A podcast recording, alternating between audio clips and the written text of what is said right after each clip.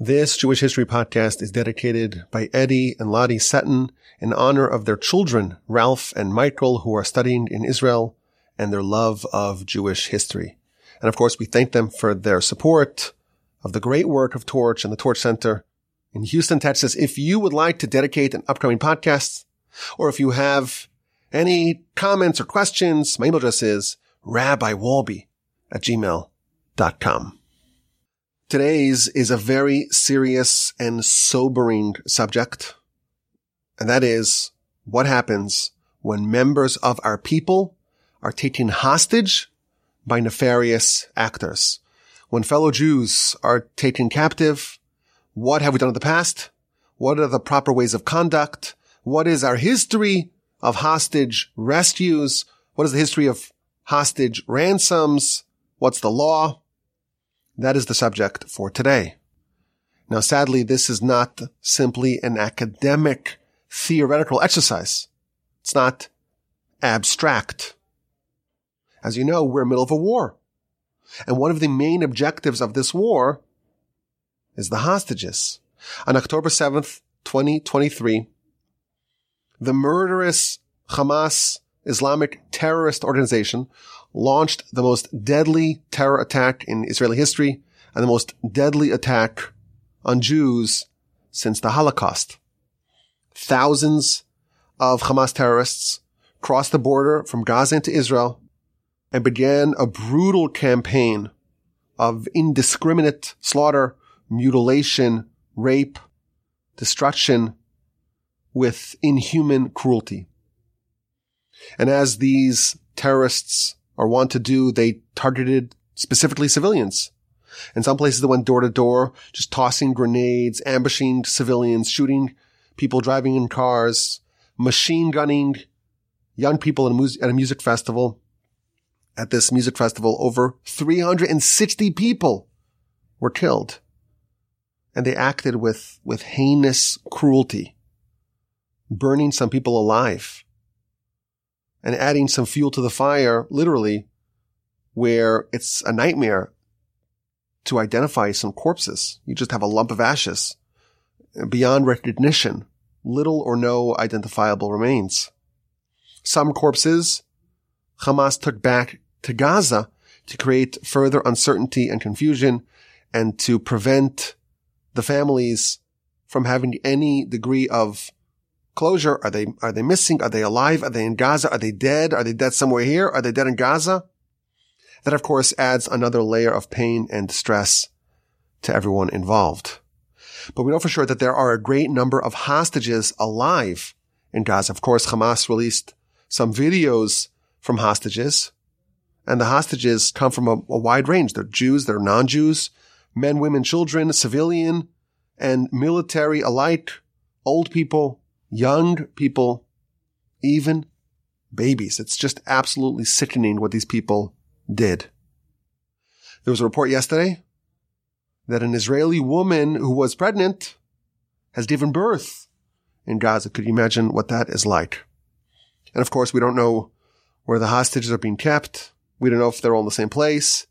We don't know if some rogue individual terrorist snatched some of them on their own. You wonder if Hamas actually has an account of exactly where everyone is.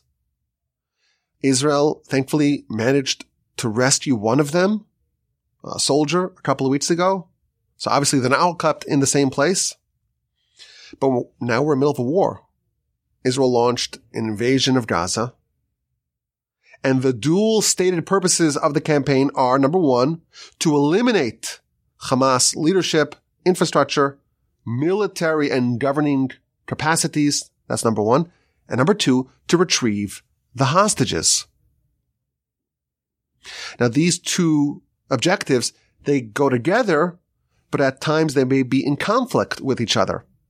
As we know, Hamas operates a labyrinthine tunnel network, and there are very good grounds to suspect that at least some of the hostages are being kept in these subterranean tunnels.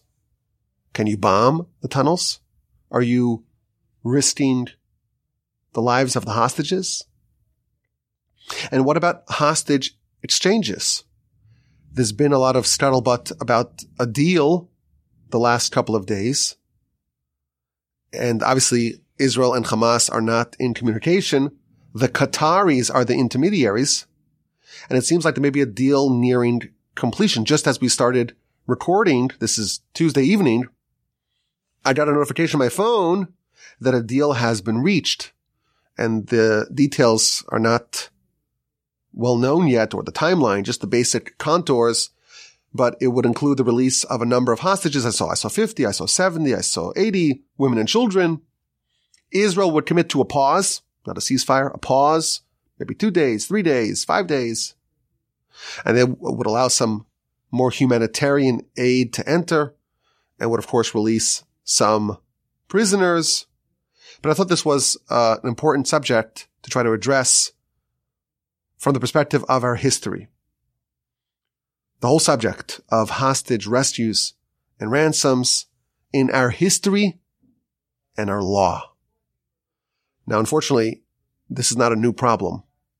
We are no strangers to this subject. There have been many stories, countless stories of hostages and captives throughout our history. There's also a body of law surrounding it.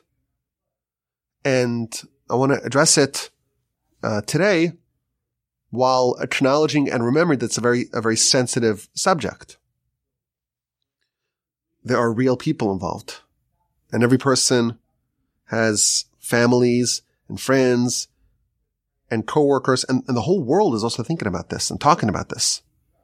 And for most people in the world, it's, it's merely academic. But for our people, it's life and death. And it's not a subject that everyone agrees how to approach it. Just yesterday in the Knesset, there was a debate over a proposed law that would extend the capital punishment. Israel does not have capital punishment. It's reserved only for the Nazis. There's a proposed extension of said law to include terrorists. And present at these debates in the Knesset just yesterday were representatives of families of hostages. And they're arguing very passionately, very stridently against this law, fearing that it would cause the terrorists to harm their family members in Gaza. And the lawmakers are arguing and they say, no, this, this law would give another arrow in the quiver of the Israelis to put more pressure on Hamas. Now, I think it's very reasonable to challenge the wisdom of proposing this law right now, but it's a picture of just how sensitive and how topical this subject is. And it hits close to home. I just spoke to a friend of mine in our community. His cousin, we believe, is a hostage in Gaza. His cousin, he was, or he is an army reservist, and he was serving as a security guard at that music festival. And he was trying to help the party goers flee the scene and he made a bunch of trips back and forth to save people. On his last trip out, he encountered the corpses of two women who were sadly killed by the terrorists. And in order to avoid having their bodies taken to Gaza, he lifted one of them to try to hide it, and he found a ditch where he placed the body, and he headed back to retrieve the other body and that was the last that anyone had seen him, and he is presumed to have been taken hostage in Gaza. Eitan Avraham ben Efrat. We should all pray for his well-being and for a safe return to his family. His cousin lives in our neighborhood. So this is a serious conversation, a serious subject, very topical, very delicate, and I hope to address it with the proper gravity and sensitivity and of course with accuracy.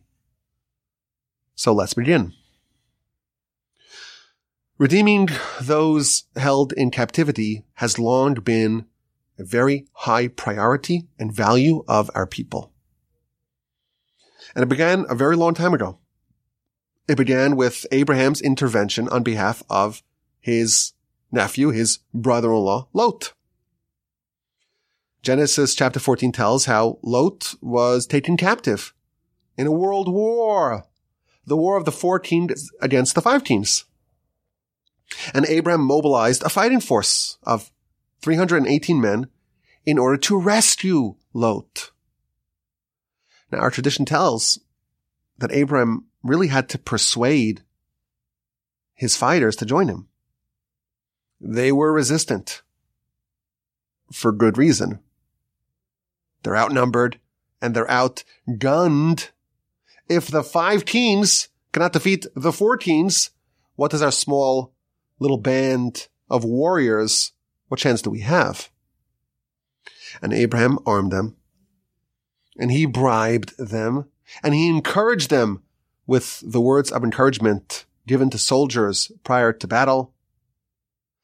Tradition tells us that Abraham went with the intention, with the understanding that he may, he may fall in battle if necessary. Abraham was not assured that he would succeed, even though it was a severely dangerous proposition. He did it nonetheless. And of course, he succeeded in rescuing Lot and changing the tide of that conflict.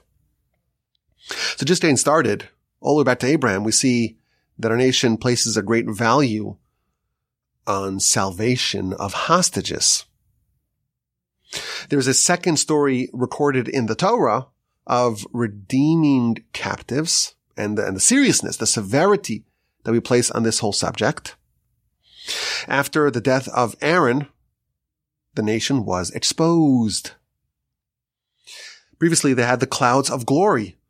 They enshrouded the nation and protected the nation and provided a degree of invisibility to the nation. These clouds, they were given to us in the merit of Aaron, Aaron the high priest. And when he died, the clouds were temporarily removed. The nation was vulnerable. And Amalek, our nefarious foes, they attacked. And they committed a war crime in doing so. They pretended to be someone else. They pretended to be Canaanites, not Amalekites. Of course, Canaan, the Canaanites, they come from Ham, the son of Noah. Amalek is a grandson of, of Esav, so they're, they're Semites. So Amalek pretends to be Canaanites, and they did that to confuse the nation. And it's really interesting, you know, what difference does it make? If our enemies are Canaanites or Amalekites? Amalek understood that at the time, the nation, the Jews, the Israelites, they fought in a spiritual, religious manner. And their primary weapon was prayer. And a misplaced prayer, it's like an arrow shot in the wrong direction. And Amalek hoped that by masquerading as Canaanites, it would confuse the nation and then the nation would pray to God, God, please save us from these Canaanites. And the prayers wouldn't land because they weren't actually Canaanites. And that was the battle plan of the Amalekites. And they were moderately successful. It was a very small success. They managed on capturing a hostage. This is told in the book of Numbers chapter 21. But the Israelites were grouped and they prayed. And their prayer was generic. They said, please God save us from this nation. So the prayers landed and they succeeded in their mission. They attacked and destroyed those cities. They ravaged them completely. Although it's not recorded what happened to that hostage. There's definitely not what we would call a proportional response to the capturing of a single hostage. The Jewish nation views the capture of even a single hostage as a casus belli. Abraham went to war to save Lot. The nation went to war over an Amalekite offensive that yielded a single hostage. Later on in scripture, we read about David's hostage rescue. King David. Before he was the unchallenged king of the Jews, he was still being pursued by Saul, and he struck a pact with the Philistine king Achish. He thought that, well, David's done with the Jews. He'll be my ally. And he gifted David the city of Ziklag, and David and his ragtag army and their families settled in this city.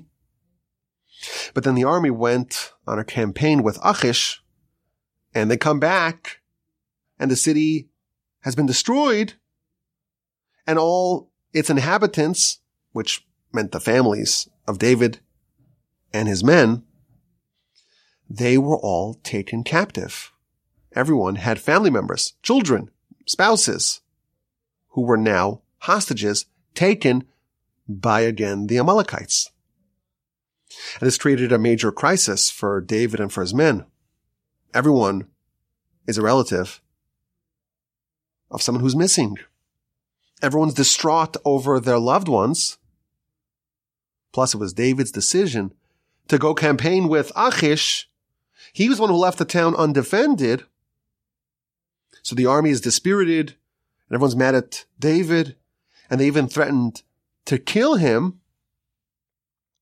And David consulted with the high priest. The high priest was part of David's following. And the high priest bore the Urim and the Tumim, which is a prophetic device tucked into the breastplate of the Kohen Gadol, the high priest. And David sent some questions to God. Should I chase them? Will I overtake them? And the response was yes. Chase them. You will overtake them. You will rescue the hostages. Now it's not clear to me why David thought it was necessary to consult the Almighty on this question. You know, what other option do you have? Everyone's family's taken. You're just going to do nothing? Does this perhaps mean that David understood you should not undertake a rescue operation unless you have some reasonable conviction that you'll succeed? Is David perhaps teaching us that undertaking a doomed rescue mission is reckless and wrong? Or perhaps David wanted to embolden the spirit of his dejected men. When he would tell them that God says we'll succeed, that will give him a renewed vigorous fighting spirit. Alternatively, maybe David is teaching us that every mission, every operation, every undertaking must be accompanied by prayer, must be accompanied with a sense of the invisible divine hand at play. Regardless, David and his 600 warriors pursued the Amalekites with speed and he went so fast that 200 of his men could not keep up. And they encountered an Egyptian slave who was enslaved by the Amalekites and had participated in the raid, but had gotten sick along the journey. So the Amalekites just left him to die. And David and his men revived this Egyptian slave. And he agreed to bring David to the Amalekite kidnappers, provided that David would not kill him, and David would not hand him over to his erstwhile masters. David found an informant. And this Egyptian brought David and his men to the Amalekite camp. And they were partying. They were reveling. They were ecstatic in their plunder and booty. They were all excited, eating and drinking, exuberant with all their spoils. And David and his men swooped down and attacked and launched a battle, a battle that lasted 24 hours and was a total success. Lopsided victory. With the exception of 400 enemy combatants who escaped, David and his men eliminated all the Amalekites and rescued all of the hostages. These are some of the biblical stories that show our history of hostage rescues, but also the importance of hostage rescues. And if you examine the Jewish law on the subject, you see that it's also a very high priority in Jewish law. One of the highest and best uses of time and energy and resources is for redeeming captives. The Rambam in his laws, he tells us that it's more important than charity. And it's a peerless mitzvah. There's no mitzvah as great as the redemption of captivities, of those held in captivity. Someone who is a captive, who's a hostage, they're like someone who's hungry. They're also hungry and they're thirsty and they're naked and they are in mortal danger. All the other causes that we try to invest our charity, time and dollars into, all of them coincide in the hostage. And therefore it's so important to go save them. And it's not just a benefit. Oh, it's a nice thing to do. If someone ignores the plight of a hostage, Rambam tells us, they are violating several prohibitions in the Torah. We quote some verses, Devarim, chapter 16, do not harden your heart, do not shut your hand against your needy kinsman.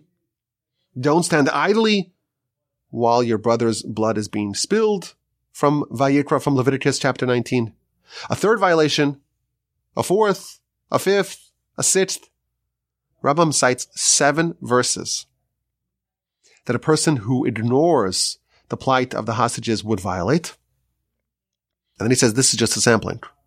There are many, many more. And he repeats, there is no mitzvah as great as this one. In the code of Jewish law, in the Shulchan Aruch, it goes even further. Any moment, any second that a person is able to engage in the salvation of the hostages, in the rescue of the captives. Any second that a person tarries or delays, this is something very harsh. It's like they are murdering. It's tantamount to murder. The withholding from saving the hostage is, on some level, to some degree, tantamount to murder. So this is very serious. Our history shows it. Our law shows it. And we see throughout the Jewish world, in our philosophy, our law, our writings, our literature, it's a matter of great pride to be able to save, to redeem the hostages. As an example, the Ten Commandments it begins with faith. I am the Lord your God who took you out of Egypt from the house of slavery. And many of the commentaries wonder, why doesn't it say, I am the Lord your God who created heaven and earth, who created Genesis? That too would be, you imagine, an accurate characterization of God's greatness. It chooses to highlight God's role in the salvation of his people from Egypt and not his role as creator of heaven and earth. One of the reasons offered by the commentaries is that this is a greater praise of God. More impressive than creating heaven and earth. It's to save the captives. There is no greater praise than to redeem the hostages. The Jewish people in Egypt was like a million prisoners, a million captives, a nation of millions of slaves. And God extracted them. God redeemed the hostages. And that is how God characterizes himself. I'm Lord your God who saved the hostages. And of course we know any ideal that God embodies, we must emulate.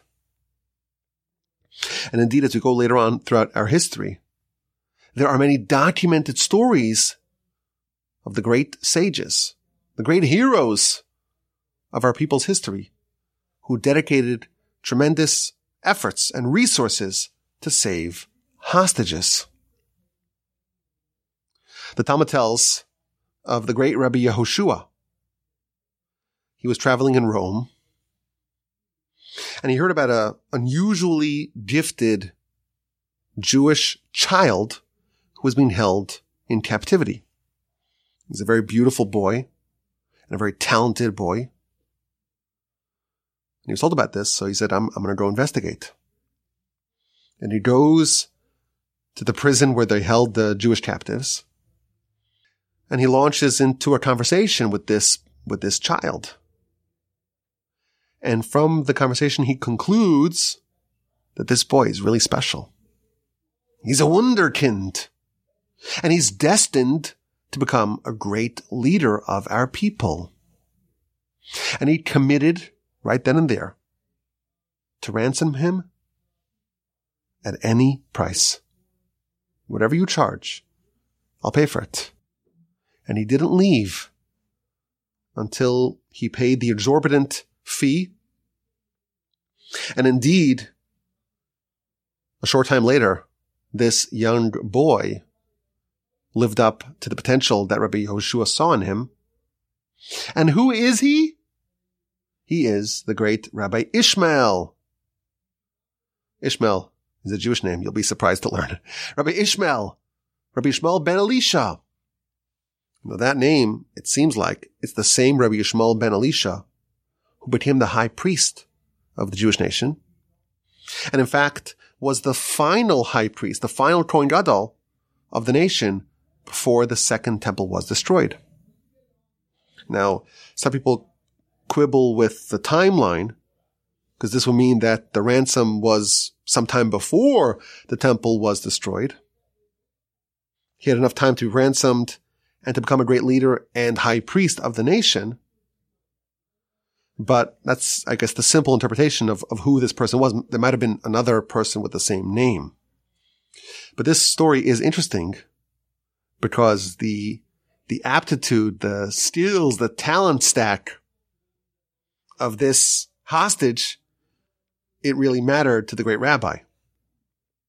Because he was convinced that this boy is destined for greatness, that's why he was so determined to redeem him at any price. Now, this same Rabbi Yishmael, ben Elisha, the final high priest of the nation, he himself was ultimately killed by said Romans in a most brutal fashion. They flayed his skin off. He was so beautiful. They wanted to preserve his visage, his countenance. And that's how he died. The last man to walk into the Holy of Holies in a sanctioned way. This was someone who walked into the absolute apotheosis of holiness in the world. And thus he had a touch point with his high, highest level of holiness. And he exuded this whole holiness in such a breathtaking way that his face was just radiant. It shone. And that's why they wanted to keep his face. But when he was a child, we're told, he was a captive and he was redeemed. Now there is maybe a, a morbid epilogue to this story after the temple was destroyed, and many of the rabbis were slaughtered by the Romans, not just Rabbi Yishmael, son of Elisha, many, many, many Jews were taken hostage.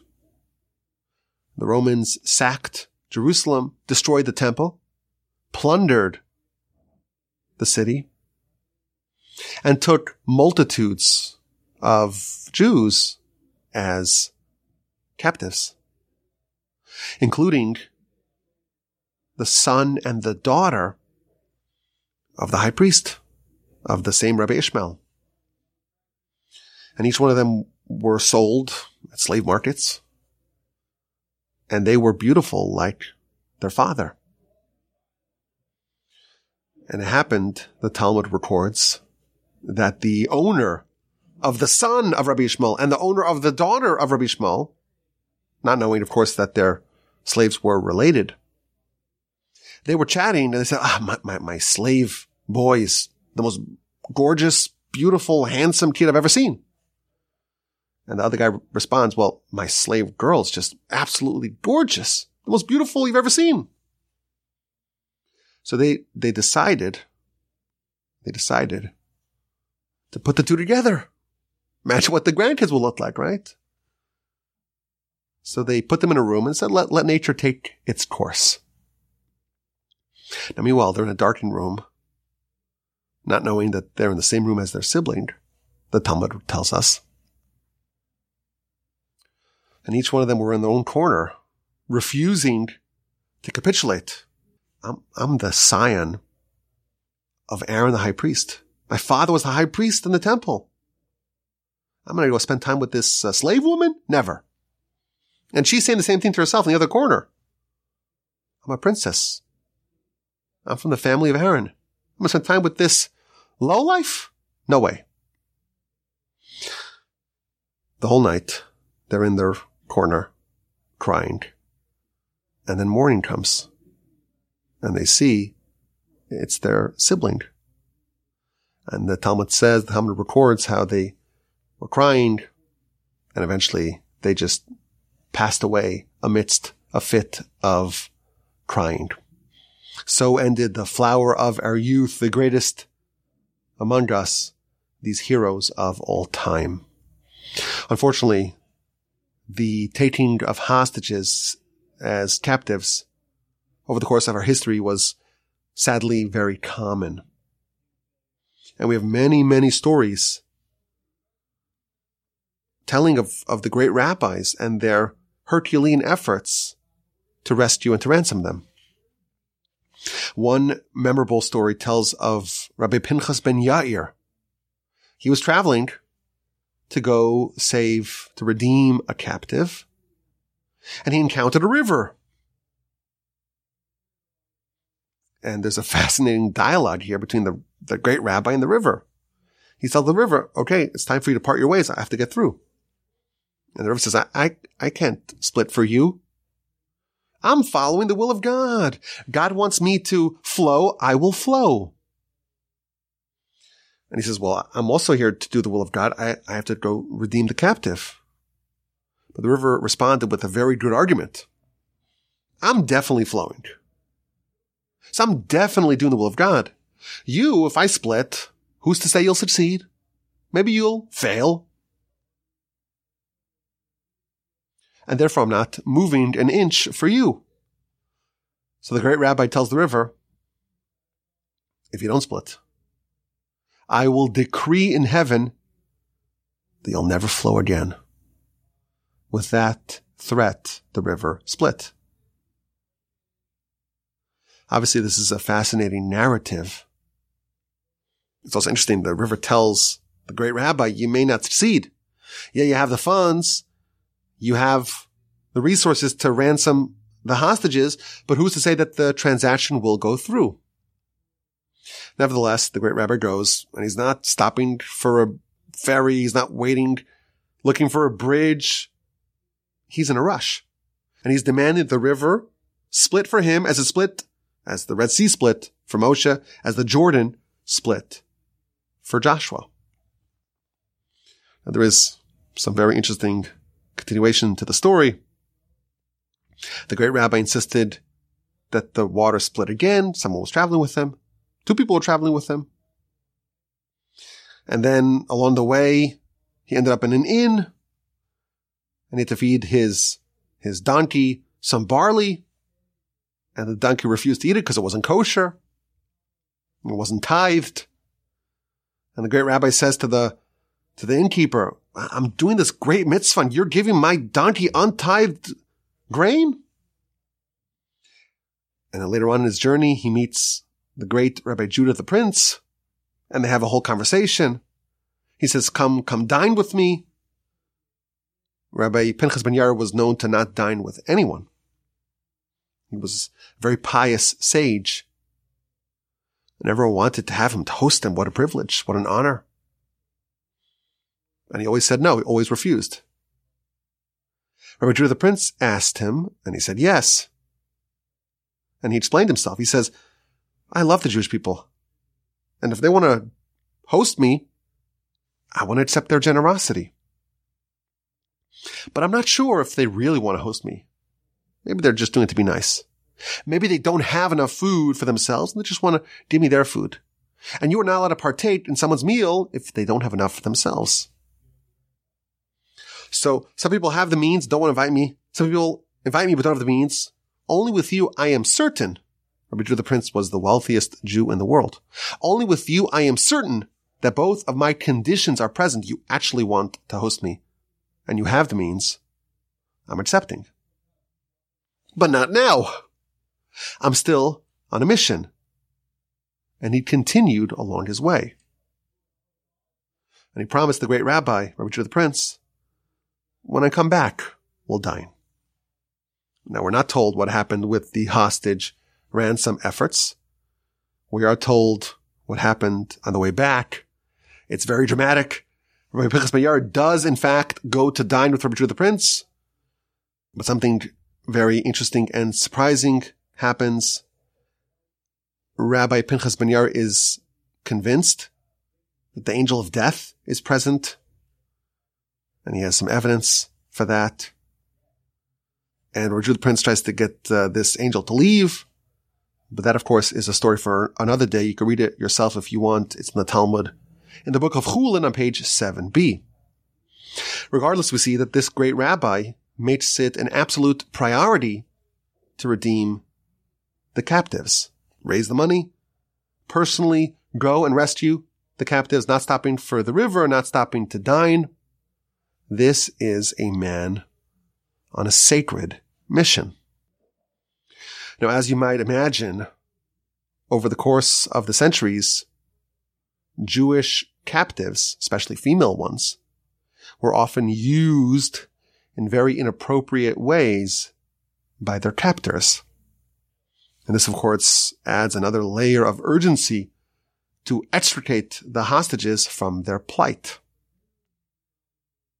The Talmud records the conditional rescue attempt that Rabbi Meir was the primary author of the Mishnah that Rabbi Meir did on behalf of his sister-in-law, his wife's sister. This was during the times of Hadrian. The Jews lived under very harsh conditions. They had no protection from the law. In fact, was open season against the Jews. And his sister-in-law was taken captive. And he was encouraged by his wife to go rescue her. Unfortunately, she was taken to a brothel, which is not an appropriate place for a young Jewish woman. So Rabbi Meir gets the money that he would need, big container full of gold coins, and he says the following if she maintained her righteousness and her piety, I'm convinced a miracle will happen. But if she did not maintain her pious righteousness, then no miracle will happen on her behalf. He arrives at the place where his sister-in-law is being kept. And he disguises himself as a Roman nobleman. And he goes and approaches her. And he says, I'd like to spend the, the evening with you. And she says, well, that, that doesn't work. Doesn't work because I'm, I'm having my period now. He says, it's, it's okay. I'll wait. I'm, I'm plenty patient. I want to spend time with you. He's trying to suss out how, how righteous she is. And then she tells him, no, but don't wait for me. There's so many other women. They're all way more beautiful than me. Don't, don't wait for me.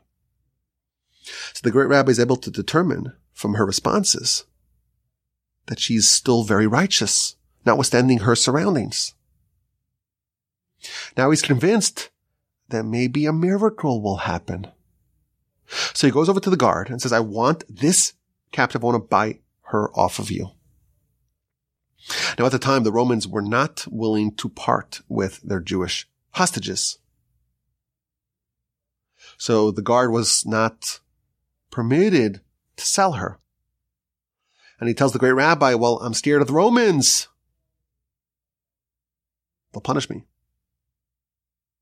He pulls out the, the gold and says, okay, well, take the money. You keep half of it. Another half you use to just bribe the, your, your, your immediate superior.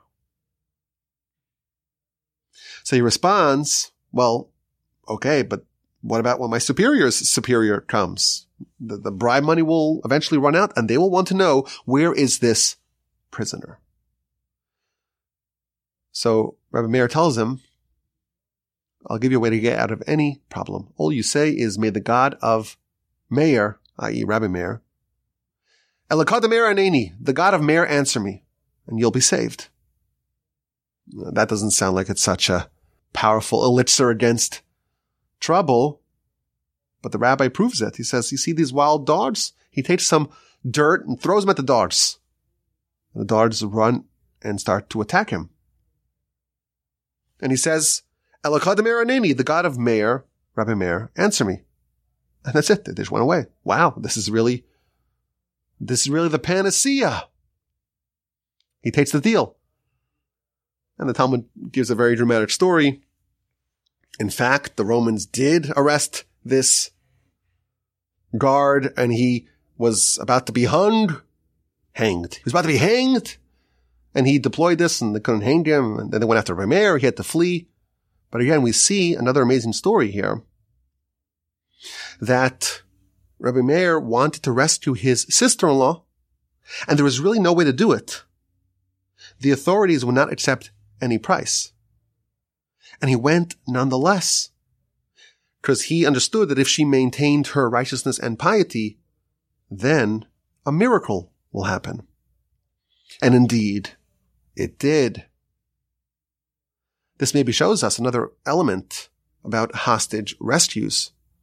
Even when a rescue attempt seems to be impossible, we see an example of the great rabbi undertaking it nonetheless with the assumption that maybe a miracle will happen.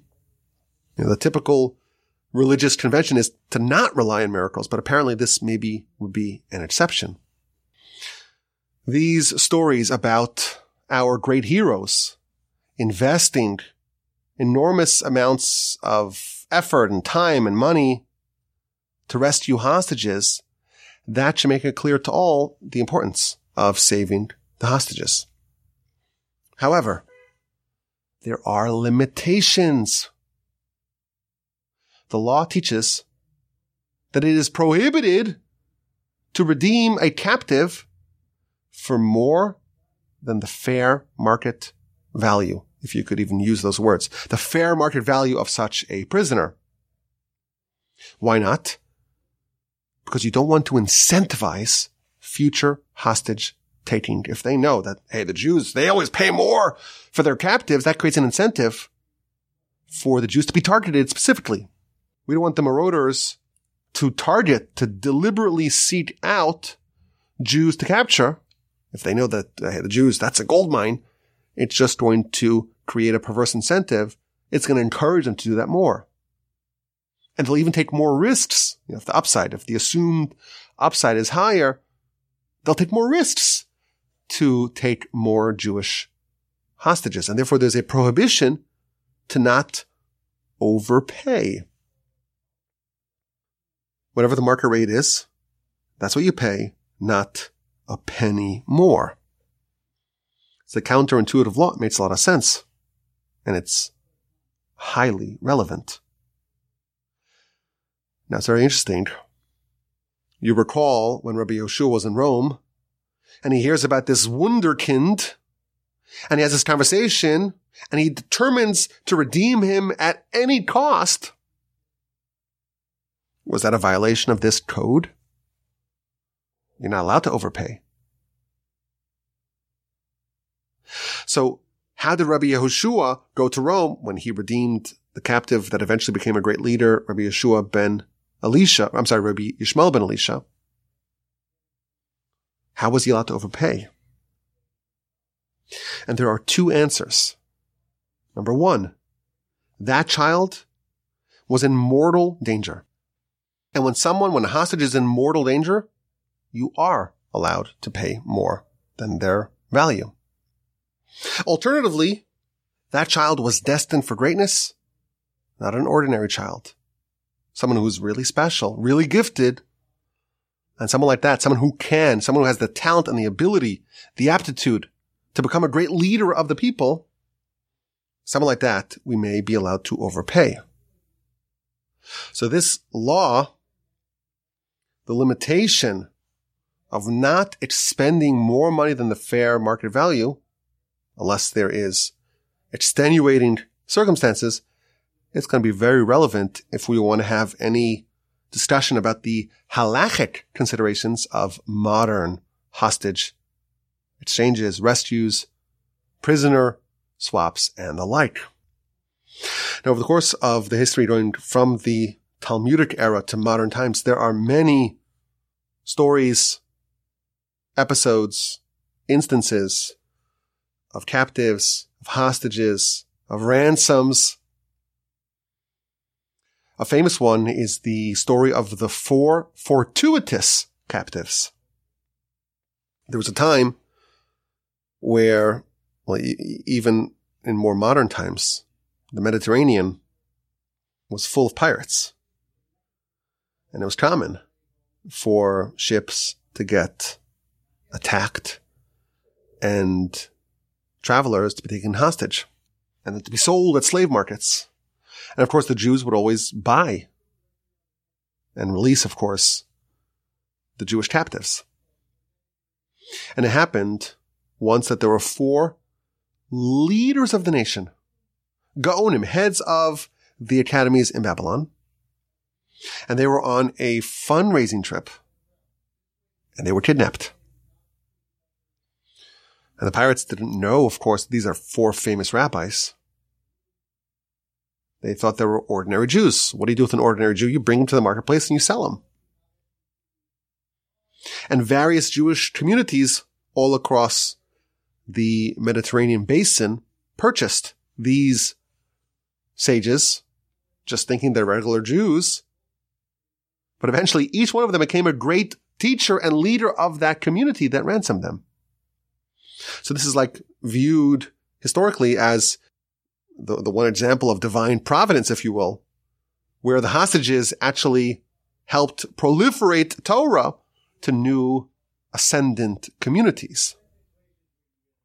There's another famous story that we have to mention, and that is of the leader of Ashkenazic Jewry, Rabbi Meir ben Baruch, known as the Maharam of Rothenburg. He's one of the editors of the Tosfos commentary you'll find in every standard edition of the Talmud today. We, we still have thousands of responsa, of halachic legal responsa written by the Maharam of Rothenburg. He was jailed. The rule was he wasn't allowed to leave Europe. And he went and he was captured and he was held for ransom. And this time they did know the value of this great rabbi and they demanded an exorbitant fee for him and the communities raised the money. But the rabbi resisted. He insisted to not allow the transaction to go through because he didn't want the community to be exploited again. And for years, the Maharam, again, this is the leader of Ashkenazic Jewry. He was incarcerated.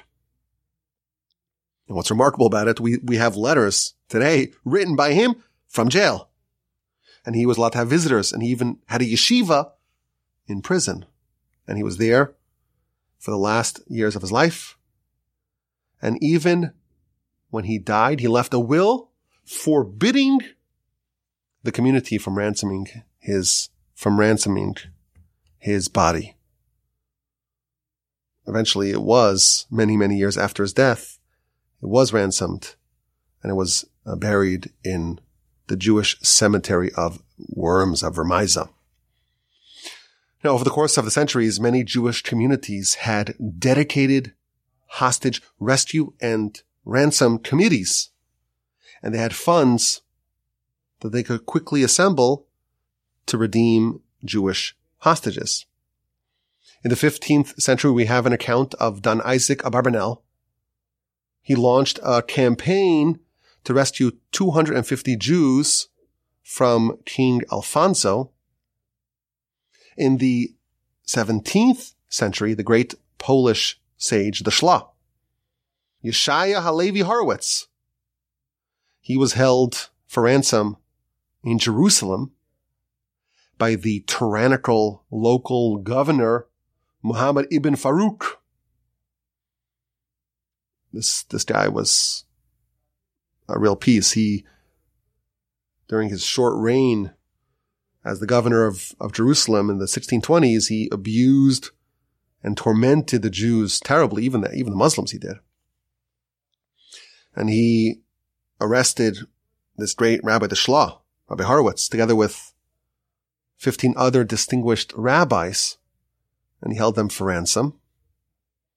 And the community was forced to pay an enormous ransom, and they could only raise about half the sum.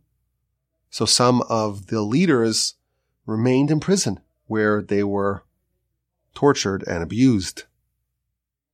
Later on in the 17th century, we have, of course, the awful Khmelnytsky massacres of 1648 and 49. The Ukrainian Cossacks, they rebelled under Bogdan Khmelnytsky, and they began this rampage throughout Europe, specifically targeting Jewish cities and slaughtering thousands upon thousands upon thousands. Over a hundred thousand Jews in the span of a few months in some of the most brutal and heinous ways. And that created uh, a hostage crisis of massive proportions. And we have documentation today of the imperative of speedy resolutions. They want to get rid of the red tape. And they made a rule that any city, even if it only has 10 people there, they have permission to tap into the communal funds up to 17 silver coins without going through any sort of process to, to petition for the funds. There was a collective fund and they could right away deploy that. That way to get rid of, to cut out, to cut out the red tape, to eliminate obstacles and regulations to enable the, the speedy resolution and redemption of captivities. Now, of course, even in, in modern times, this subject was, was front and center during during the Holocaust. If you think about it, we had millions of Jews who were captives in in Hitler's Europe. Much has been said about the Americans and, and FDR really, his decision to not bomb the rail lines to Auschwitz. Though it is important to note that the War Refugee Board that he established, he didn't really fund, but he established it at the behest of the Secretary of Treasury, Henry Morgenthau, that board is credited with saving 200,000 European Jews. And there are a lot of deals that could have been made. For example, Eichmann, he offered a member of the, the Budapest Vadatzala, the, the, the rescue committee. He offered him a deal a million Jews who are on their way to death. I will give you a million Jews in exchange for 10,000 trucks and a certain amount of tons of tea and coffee and soap and some tungsten. Eh, there's a surreal description. This is all documented. This Joel Brand fellow meets Adolf Eichmann in a hotel. This is the quote. It's unbelievable. Eichmann tells him, I have already made investigations about you and your people, and I know that you can make the deal. I am prepared to sell you, listen to this, one million Jews, goods for blood, blood for goods. You can take them from any country you like, wherever you find them. Hungary, Poland, Ostmark, Theresienstadt, Auschwitz, wherever you like. Unfortunately, this deal did not get consummated because the Allies, the Russians, the Brits, they did not want to empower the Nazi war machine, even though that meant another million Jews are going to be slaughtered. In fact, the British, they imprisoned this Joel Brand guy to prevent him from going ahead with this effort. Now, again, there are a lot of other stories and episodes of ransoms, attempted ransoms, controversial ones like that of Rudolf Kastner to save Jews. Some consider him to be a traitor. But I want to spend some time focusing on hostage rescues and ransoms and prisoner exchanges in modern Israeli history. So of course we cannot forget about the Entebbe raid. In June of 1976, an Air France plane flying from Tel Aviv to Paris was hijacked by seven terrorists, including four Palestinian terrorists. And they take the plane to the Entebbe airport in Uganda. And Israel launched a daring rescue raid. A team of 100 commandos led by Yoni Netanyahu, if that name sounds familiar. He's the older brother of current Israeli Prime Minister Bibi Benjamin, Benjamin Netanyahu. These commandos flew to Uganda and they, they landed and they impersonated Idi Amin, the butcher dictator of Uganda. They stormed the old terminal building where the hostages were being held. They killed all the hijackers. They killed 33 Ugandan soldiers. Unfortunately, in the rescue attempt, some of the hostages were killed. Three were killed. Two were wounded. One of the dead was actually Netanyahu Senior himself. But over a hundred hostages were rescued and were flown back to Israel. Now, not all commando rescue efforts were successful. Perhaps you recall the story of Nachshon Wachsman, Wachsman. I remember this vividly. This is in 1994. I was seven years old, almost eight. And I remember we were living in Israel at the time. And it's a terrible story. An Israeli soldier was hitching for a ride and a terrorist I think there were multiple, might have been multiple, multiple terrorists in the car, dressed up as Hasidic Jews. They take him, they pick him up. He disappears, and a couple days later, this is Hamas, by the way. This is the same terrorist organization. A couple days later, they have a video saying that if Israel does not release a couple of hundred Palestinian prisoners in a couple of days, Hamas will kill him. Now, Rabin, the prime minister, refused to negotiate. They got some intelligence as to where he was being held, and they stormed the location with, again, more commandos, but they were too late. And he was murdered by his captors, and also another soldier was killed, and a bunch wounded in the operation.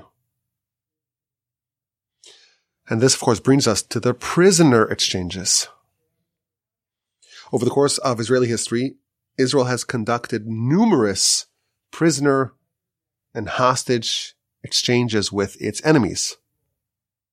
Now, many of them came in the aftermath of major wars. They conducted them with the nation states that they waged war against.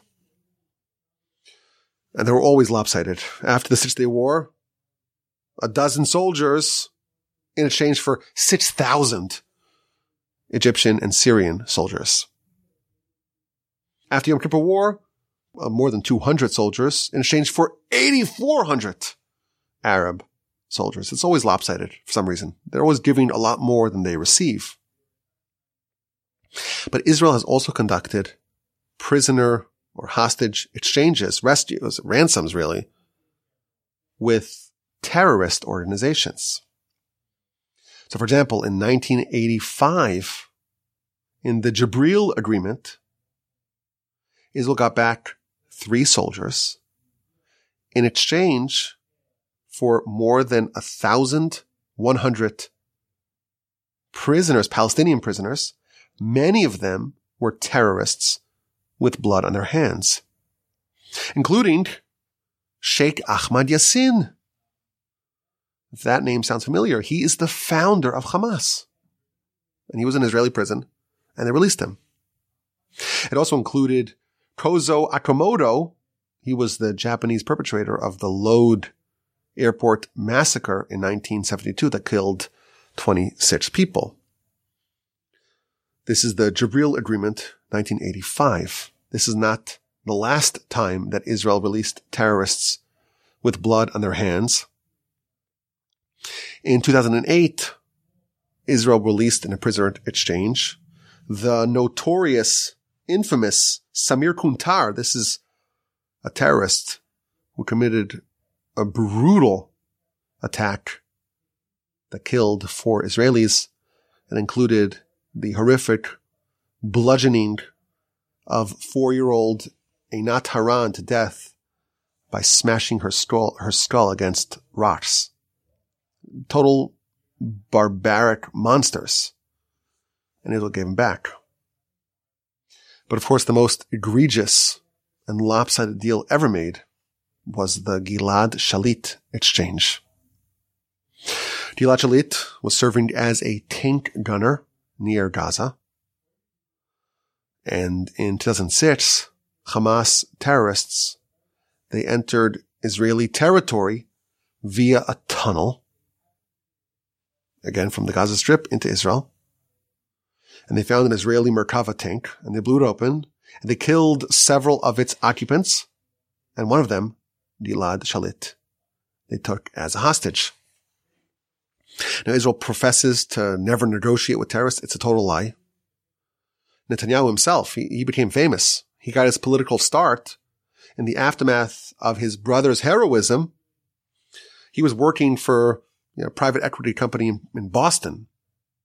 He, went by the name of Ben Nitai. He had kind of moved on from Israel to a certain extent, but he was, he had a, a, a paradigm shift. He had a, epiphany. His whole life changed when his brother died. And he began to be viewed as an expert on international terrorism. And he launched the Jonathan Institute where they had conventions and he wrote books about how to negotiate, how to deal with terrorists. And the, one of the central theses is to never negotiate. I think, again, I don't know anything about geopolitics or Israeli politics or military. What do I know? I wasn't trained in these matters in yeshiva. But it seems to me that his biggest mistake as a leader was the Gilad Shalit deal. Hamas agreed to release one soldier, Gilad Shalit, in exchange for 1,027 prisoners and the amount of Jewish blood on the hands of these pris- prisoners that were released, it's, it's hard to fathom. Someone calculated and the number of Israelis that were killed collectively by all those released in the Shalit exchange is 569. Terrorists who were responsible for more than 500 dead Israelis were released for one soldier. Now, one of the people that were released in this, in this deal is none other than Yahya Sinwar, who was the head of Hamas and the mastermind of October 7, 2023. He had been in an Israeli jail prison since 1989 He's one of the most brutal and cruel people, even by Hamas standards. And they released him. And he rose to power. He already was a big name in Hamas, but his, his brother, actually, Muhammad Sinwar, he was one who abducted Gilad Shalit. So that gave his brother the kind of the right to determine which prisoners are going to be included in this list. But this deal, obviously, I don't think anyone today still thinks it was the right thing to do. At the time, it was hotly debated. The media, the politicians, the rabbinate, the cabinet had to vote on it. 26 ministers voted in favor of it, and only three opposed it. Avigdor Lieberman, Bogi Ya'alon, and Uzi Landau were the only three ministers that opposed it. The rest signed off on it. The military establishment as well signed off on it. Amongst the rabbis, there was a very spirited debate. Many argued that, hey, this is a violation of the rules. You cannot pay excessive ransom because that will encourage future hostage taking. And it's hard to argue now that that was a flawed argument. And there's, there's another wrinkle to it. If you exchange terrorists for a prisoner, it's even more problematic than simply paying an excessive ransom because in addition to encouraging future kidnappings, you're also reintroducing known terrorists back into the world. There's an old line that they say about this. You're saving someone whose name you know in exchange for a casualty whose name you don't know, for a future casualty. Now, at the time, some of the rabbis thought that it was okay. They said, well, we know, we know the rules. The rules governing this excessive pay limitation, they do not apply when the hostage is in mortal danger, as anyone being held by Hamas is. And even if there's an assumed future risk to other lives, well, we have a definite risk to a life that's present. And when you have something which is addressable in front of you, that's going to supersede a speculative future danger. Now, of course, far be it for me to opine on such a weighty and sensitive and delicate and intricate matter. I'm just a I'm just a simple podcaster from the Torch Center. He's in Texas. But I think it's important to have a basic understanding of some of the halachic considerations in these very serious matters. A dead body, for example. Is there halachic grounds? Is there halachic justification to return a living terrorist in exchange for a dead body? Now, having a dead body is very important to us. To bury the dead with dignity, it's a very high value in our religion.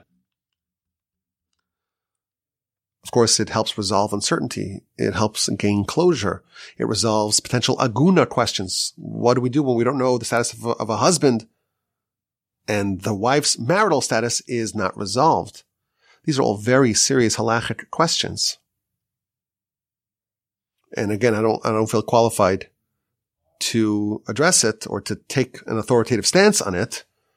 And certainly not when it comes to the security questions or the military or the political, the geopolitical considerations. Uh, they need to be addressed by the respective experts, not just someone who, who plays one on the podcast. But we live in, in very serious times. Our nation is at war. And it's very serious and it could escalate yet further. We don't know if there's another shoe yet to drop or a whole wardrobe of shoes yet to drop. It's important for us to be educated. And that's why I'm, I'm bringing back the whole uh, history subject that unfortunately I neglected for too long. A friend of mine reached out to me and told me that close friends of his have a daughter, Jewish, who was an organizer for Students for Justice in Palestine. Now, if you don't know what that is, this is an organization that rallies in support of Hamas and in opposition to the quote, Israeli occupiers committing genocide in Gaza. And this is again a Jewish girl. Parents are beside themselves. It's a Jewish girl. She's one of us. Family's one of us. And she's taking the side of our enemies. I think it's a, it's a terrible failure of our community that we didn't properly, or we don't properly educate and inform our children. And if there's a void, if there's a void, it's going to be filled by other voices with a very problematic agenda. And I hope that our history efforts, our history podcasts can make a small dent in the gross ignorance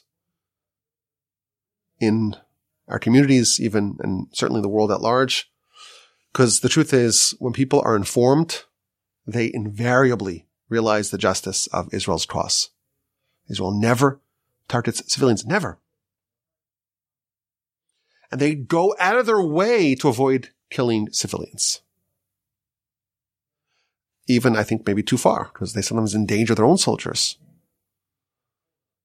But people don't see it. And they could support the Hamas terrorists and justify them going and killing babies and women and children. It's crazy. And we have to do whatever we can to try to educate people as best as possible because that is the only solution to this particular problem. Now, again, as we mentioned, by the time you listen to this on the podcast, this may be old news, but this evening, it seemed like there was a deal happening and hopefully it's a good deal and hopefully people come back and hopefully we could get not just these hostages back, but everyone else. Uh, if I'm not mistaken, it's going to be like a staggered process. Again, this is happening in real time. So I don't know what's, I don't know what's actually the, the fine print on this deal. But I want to end with a prayer, the traditional prayer for our brethren. This is a prayer that's been said by Jewish communities for centuries. Achein Kol Beis Yisrael, our brethren, the whole house of Israel. Hanasuna Batsar Bashivya, who are in pain, in distress, and in captivity. Who are standing at sea or on dry land. Hamakom Yerachim Aleim, may God have mercy upon them. V'yotzim Yitzar Lervacha, and take them out of their constraints to, uh, to safety. U'ma'afel La'ora, from, from darkness to light.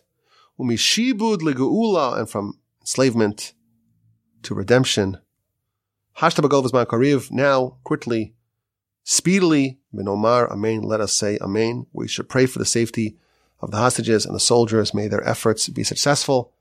May they all return home safely. And please God, may there be peace and security for all of our brethren. My email address is rabbiwolbe at gmail.com. I'm looking forward to having more discussions about history. We spoke last time about the background, the historical background of the Arab-Israeli conflict. We got up to about the year 1917, 1918. I hope to speak, please God, in the future about the events that happened subsequently under the British mandate, what happened then and the events that led up to the founding of the state. Hopefully we'll hear good news from our brethren especially those in Gaza, the hostages, the soldiers.